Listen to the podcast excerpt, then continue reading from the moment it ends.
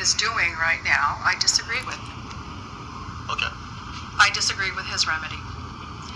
I said to the governor, I believe the remedy is um, to go back to the legislature and um, to ask the legislature to amend section 3208, 32208, and see if they would consider, you know, for all the rank and file who were given the uh, pay just like everybody else in CWA, whether the legislature would uh, consider that. If the legislature does not believe that the suggestion is viable, that's fine. That's fine. They don't have to. They don't have to. But the 107 individuals will have to pay it back.